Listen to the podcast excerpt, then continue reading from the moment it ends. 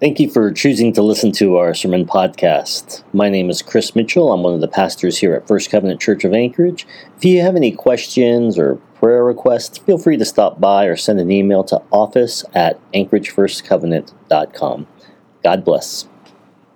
I rewrote my sermon last night. No, I think I trimmed it down and went, in, went into something. And then this morning, I woke up, I was like, no, I need to rewrite my sermon again. And so I rewrote it again. So this is my, my, my third version so, uh, of, of this sermon.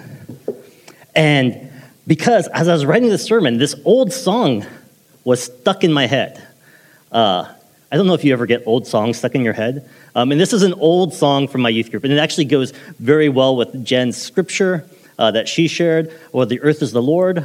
Um, and it is King Jesus is all. Does anybody remember that song? King Jesus is all. It's kind of got that bluesy thing. My all in all. And I know that he'll answer me when I call. And I don't know who wrote it, but that song just got stuck in my head. And all of like the little, you know, cracks and crevices of the brains, you know, it's just like there, kind of churning. And it's just in my head, King Jesus is all, as I'm typing. Because songs are like that sometimes, right? They just worm their way into your head, and you just can't get rid of them. Um, and I, there are a lot of songs I have like that. I, I, I mean, I could probably sing uh, the first three, uh, They Might Be Giants albums. Um, like, just off the top of my head without even thinking about it. And I haven't even listened to them in over a decade, two decades, I don't know. But I could just probably just sing them because they just kind of become part of you. And it just reminds me like, what are the songs that we sing? What songs do we sing? What are the refrains that pop into our head, right, out of nowhere? Like, what did they tell us? Like, what sort of feelings did they evoke? What did they tell you? Um, the Apostle Paul, he used hymns uh, to kind of strengthen the faith of believers, like old ancient hymns. And so, like, sometimes whenever you're reading things, it's like he breaks off into poetry, and oftentimes those are old hymns, like you know, and so I don't know if they're, they're his original words or whatever, but he uses those um, to remind the people he's writing of essential truths. And that's what we're going to be looking at this morning. We're going to be looking at one of these. Uh, we are in a series uh, looking at the Colossians, or looking at the book of Colossians. And the Colossians, they were eager, uh, to, initially eager to receive the gospel. But then you know, there were some, some false teachers that led people astray. Um, and it, not like in really big heresy ways, but they just kind of like preyed on people's fears and insecurities um, about their faith, right? Um, they didn't directly attack their faith, but they just kind of added to it. And they were like, oh, well, if you really want to be spiritual, then you should do this. If you really really want to, you know, protect yourself, you know, from, from evil spirits, you should do that. Um, if, you want to, if you want to drive away demons, you need to, you need to do this. And so Paul, he, he wanted to reassure the Colossians, like, you have enough. Jesus is enough. You don't have to do anything. You're spiritually safe. Jesus will take care of you. And that's what we talked about last week, um, about how, how Paul was saying that Jesus was enough. But this week, we're going to go more into the why. Why is Jesus enough? Um, and so we're going to look at Colossians uh, 15 through 23. And that goes into the why. Why is Jesus enough? What makes Jesus enough? And uh, with that explanation, we are going to read uh, Colossians 1 15 to 23. Oh, we've also been memorizing scripture. There are so many good parts as a church. I've been like, I encouraged you last time to memorize 1 Corinthians 13. There were so many good parts of scripture of Colossians to memorize. So I'm just going to say, like, I'm going to throw out, like, hey, this would be something good for you to memorize. If you memorize it, you come, you share it with me, I'll give you a prize. I have, I have a stack of prizes in my office that I, not, not for little kids, these are for grown ups. These are grown up prizes, okay? Um, so for you. So, um, so 15 to 20 would be a really good chunk of scripture to memorize. Um, but, that being said, um, we're going to read 15 to 23. And um, actually, we're going to be using the Common English Bible. Normally, we use the NIV here. Um, I actually like the Common English Bible better, but we use NIV because everybody has NIV, right? And, and the word's still good. It's not like it's like, oh, oh, it's still good, but um, honestly, I like the way they translated some of the prepositions better in this version for this passage. Um, it's kind of it's kind of a nerdy thing, but I did. Um, so uh, I'll be I'll be using it today. So let's read Colossians 1, 15 to 23. The Son is the image of the invisible God, the one who is first over all creation, because all things were created by him, both in the heavens and on the earth things that are visible and the things that are invisible, whether they are thrones or powers or rulers or authorities, all things were created through him and for him. He existed before all things, and all things are held together in him. He is the head of the body, of the church, who is the beginning, the one who is firstborn from among the dead, so that he might occupy first place in everything because all the fullness of God was pleased to live in him, and he reconciled all things to himself through him, whether things on earth or in the heavens, he brought peace through the blood of the cross. Once you were alienated from God and your enemies with him in your minds, which was shown by your evil actions. But now he has reconciled you by his physical body through death to present you before God as a people who are holy faultless, and without blame. But you need to remain well established and rooted in faith and not shift away from the hope that is given you and the good news that you have heard. This message has been preached throughout all creation under heaven, and I, Paul, became a servant of this good news. Um, now, many, uh, many scholars think that verses uh, 15 to 20, that, that's, that's an old hymn. That's an old hymn. And I, I love that, like, like what Paul's doing is just giving him a song to sing. hey, hey, hey, sing this song. sing this song. Remember this. You know, whenever the world seems dark, um, whenever you're scared, when you're feeling like your faith is enough, sing the song. Sing the song. And it's a beautiful song. Um, it's a testimony of who Jesus is and what Jesus does. Um, and I, I think if the song had the name, I, so it doesn't say, but it would be Jesus is all. Jesus is the first over all creation, right?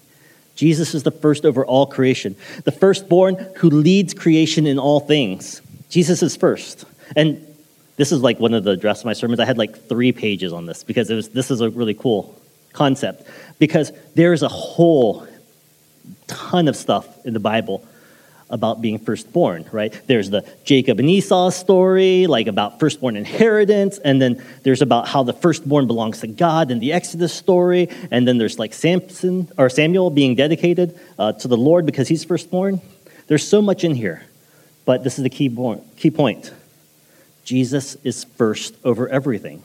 He leads it. He has authority over it. He has a responsibility over it. That's who Jesus is. He is the first, the first in power, the first in holiness, the first in righteousness, the first in kindness, the first in love, the first in peace. Jesus is first. Jesus is first. And even more than just being first, all things were created by Jesus and through Jesus and for Jesus. Right? Jesus is the power through which all things were created. Everything, right? So all the earth is the Lord's, as Jen was saying this morning. The physical universe. The physical universe was created by Jesus, for Jesus. Jesus is the reason why everything was made, to glorify him, to praise him, to give him honor. And so, if Jesus, like, created everything, if all things were created in him and through him and for him, then it makes sense. You can trust him for what you need, right? Because all things were intended for him. It's his world.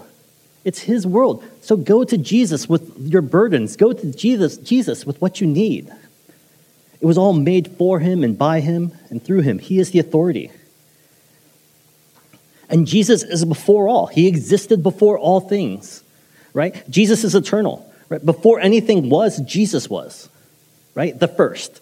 He is before everything. So trust him. Without Jesus, things wouldn't exist. Um, he's the reason why things are in order. Uh, do you remember back in Genesis 1, the earth was formless and void, right? Where, the universe, chaos, everything was formless and void back in Genesis 1. And God reached into that nothing, right, and gave shape to the universe. He made things make sense. He was like, sea, you go over there. Land, you're here. Sky, you're there, right? Jesus was involved in that. Jesus ordered the chaos. Because not only is he see the first, not only were things created by him and through him and for him, Jesus holds all things together. All things are held together in him, right? So Jesus is still holding back the chaos. Um, so in that Genesis story, the seas, which is like the ancient biblical thought, um, was kind of like the seas were the source of chaos. And so, like, um, the, the chaos, it's pushed away, right? And um, in the Bible, like it says, like, the waters above you and to the sides and under you. And so that way is also why in the story, of Noah, right, the water comes from the ground and it comes from the sky. It's like all that chaos is coming back in. But Jesus is the one that holds it back, okay? And that chaos, it's, it's, it's still there. It's chaos threatens us, right? All the things that want to want to destroy us and tear us apart and confuse us, right? To our left and to our right and to our above us and below us and in front of us and behind us, and it all comes in, and you're like, I don't know how to deal with all of this stuff. Jesus holds it all back.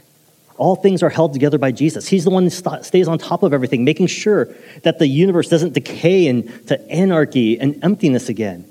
And uh, Job 26 is a great chapter that kind of goes into that. Um, so, Jesus, all things are held together by Jesus. And Jesus is the head of all right? He is the head of the church, which is his body, the church, which is us, right? All those who call upon his name for salvation are his body. And Jesus has decided to declare and demonstrate his kingdom power over creation uh, through, through his body. He's the head of it all. He's the one who directs us and empowers us and tells us how to follow him. Right? We, we, we get to be the, we are the embodiment of Jesus on this world. Like that, that's what the church does. We get to be Jesus. He's the head of all of us. And Jesus is the victor over the enemy of all of us, which is death. And death is shown to be the great enemy back in Genesis 3:17, when God warned us not to eat of the tree of knowledge because it introduced death to us. Right? And that's what happened. Right? It separated us from God. We began to question. Right? Even before we ate the fruit, we started to question like, do we really trust God? We started putting space between us and God we started to mistrust what God said. And so, for the first time, we acted like what God had made was not good. And so, we acted against our nature, what we were made to be, which was to trust God. We acted against who we were created to be. And we put distance between ourselves and God, between God's will and who we were. And that's death, right? Because if, all, if God's holding all things together, if Jesus is holding all things together, and we're trying to separate ourselves from each other, we're pushing ourselves into death. But all things are held together by Jesus, the visible image of the invisible God. In Jesus, he defeated death, right? You know, so Lion, the Witch, and the Wardrobe, he broke the stone table, right? He overthrew the power of death, bridging the chasm of mistrust between us and God. If doubt and disobedience led us to death, Jesus' trust and obedience led us back into life. He led us into life because Jesus is the reconciler of all. The reconciler of all. Jesus is the creator of all and the recreator of all, restoring creation back to its original purpose.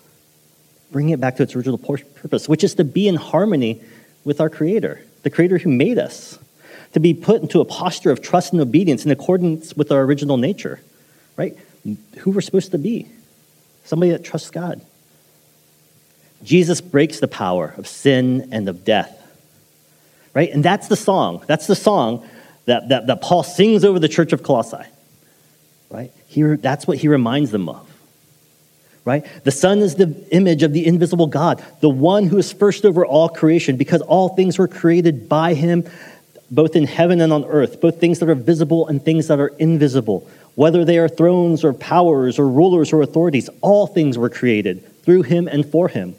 He existed before all things and all things are held together in him. He is the head of the body of the church, who is the beginning, the one who is the firstborn from among the dead, so that he might occupy, occupy the first place in everything. because the fullness of God was pleased to live in him. And he reconciled all things to himself through him, whether things on earth or in the heavens, he brought peace through the blood of the cross. Right? And if Jesus, if Jesus is, is all, right? This I love. I love all this. Right? And if Jesus is all, why would we look anywhere else? Why would we look anywhere else? What else is there? What else is there? Why would we ask anybody else? Jesus is the one that will reach into our lives and make sense of it, right? It'll take the bad things and it'll put it in place and give it context so it doesn't define you because Jesus holds it together. You want to get your life together, follow Jesus. Follow Jesus. He will hold you together, He will put you back together. He'll put you back together. He'll put your heart back together. So you can trust Jesus. You trust Jesus with your needs because all was intended for him. It's his world. So go to him with your needs. It was all made for him and by him. He is the authority. And not just the physical world, but the spiritual world. Right? You don't have to be scared of things you don't see. You don't have to worry about unclean spirits. You don't have to suffer from uh, spirits that push you towards unhealth, right? Anxiety and depression and addiction and fear and loneliness and illness. And I'm, just to be clear, I'm not trying to dismiss mental and physical health issues. You know, I see counselors and I, I take um, anti-anxiety medication. So I, I, I believe in medicine. But we're foolish if we ignore the spiritual aspect of things, right? And Satan and demons or whatever you want to call it, they'll prey whenever, wherever they sense weakness. But Jesus has authority and power over all things and all creatures, things seen and unseen. Why would we not call on Jesus also to help us? Right? This is a hymn that we need to base our lives around, that we need to sing uh, when we're, we need to be strengthened. Jesus is all. Jesus is all. Right? And, and so in 21, Paul goes on. Once you were alienated from God and you were enemies with him in your own minds, which was shown by your evil actions.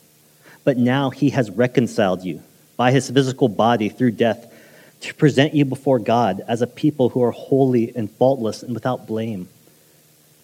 But you need to remain well established and rooted in faith and not shift away from the hope given in the good news that you heard.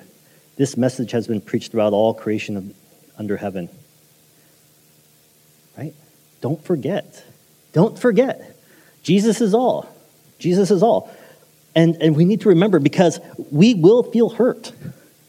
In this life, I promise you, you will feel hurt. You will feel misunderstood.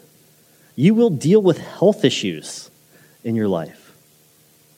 Um, you're going to struggle to manage your time. You are going to struggle to manage your money. You are going to struggle to manage uh, your relationships. You're going to have problems in your relationships with your, with, your, with your parents, with your kids, with your spouse, with your siblings. You're going to have problems. You're going to be unsure about your priorities because everything's going to say, I'm the most important thing. Right? Everything's going to try to grab your attention. And there, there'll always be people that are saying, you need to do this and you need to do that. And we will all have fears and anxieties and insecurities, right? We'll all carry that. Everybody has to deal with this. And there's going to be temptations to seek easy answers, to follow, like, well, if I just follow the certain rule, um, you know, this formula, it's all going to work. And, you know, there's going to be certain books and certain authorities. You know, listen to this leader, listen to that, listen to Criss, right? He's going to tell you what to do. He knows. Um, but Jesus is the answer. Jesus is all. And if they're not pointing you to Jesus, it's not a good system. It's, if they're not asking you to trust more into Jesus, it's not a good system. Jesus is all. That's our trust. That's our hope. Our hope is in the firstborn over all creation, the firstborn out of death, right? Jesus has all responsibility, power, and authority. And that's the way things are supposed to be. And, and, and Jesus, Jesus presents us as his holy people, faultless and without blame. If we can hold on to our hope, which is him, if, as long as we can live into our hope, which is him, this is what's declared to all creation. Jesus is all. firstborn of all, creator of all, before all, holder of all, head of all, victor of all, reconciler of all. Jesus is all. And I, I wish that I could set this to music. Um, because if, if it was a hymn for them, I wish it was a hymn for us. I wish that this was a hymn that we could sing to remind ourselves over and over again of the truth. You know, just like that earworm. I'm going to have to set up for King Jesus is all because that's what I got memorized, right? But that's the song of our life, right? The song, that, song of our life should be Jesus is all, firstborn of all, creator of all, before all, holder of all, head of all, victor of all, reconciler of all. Jesus is all. Jesus is all.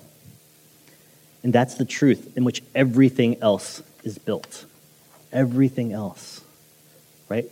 On cross the solid rock I stand, all other ground is shifting, shifting sand. Um, actually, even in the King Jesus of all, is all. They actually talk about building your life on Jesus. Um, yeah, in the verses. Um, that's the truth that we can count on. He is our all. He is your all. In church, I hope that you can call on him. I hope that you you let yourself call on him. I hope that you let him define you to make sense of your life. Because we all have things that don't make sense in our lives. We have all have hurts that like don't make sense. They don't make sense. And one of the problems with this world is we, we, we end up letting those hurts define us. Right? Those woundings define us, those mistakes define us, those, those, those actions that have been done to us to define us. But Jesus is all, He's the creator of all. He'll put those things into context and show us a better way. Up your way. Let's pray. Holy Father, Lord, you are the song over our lives, and we trust in you. We trust that you are enough, that you are all, Lord, that you are all. And Lord, we pray that we can fall deeper into love with you that we can fall deeper into relationship with you, that we can follow you, that you can speak into our lives, and that you can have the last word in who we are and what we're doing, and you, that you can re- redefine us.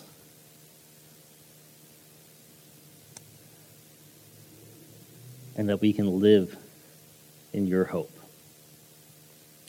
In Christ's name, amen. Um,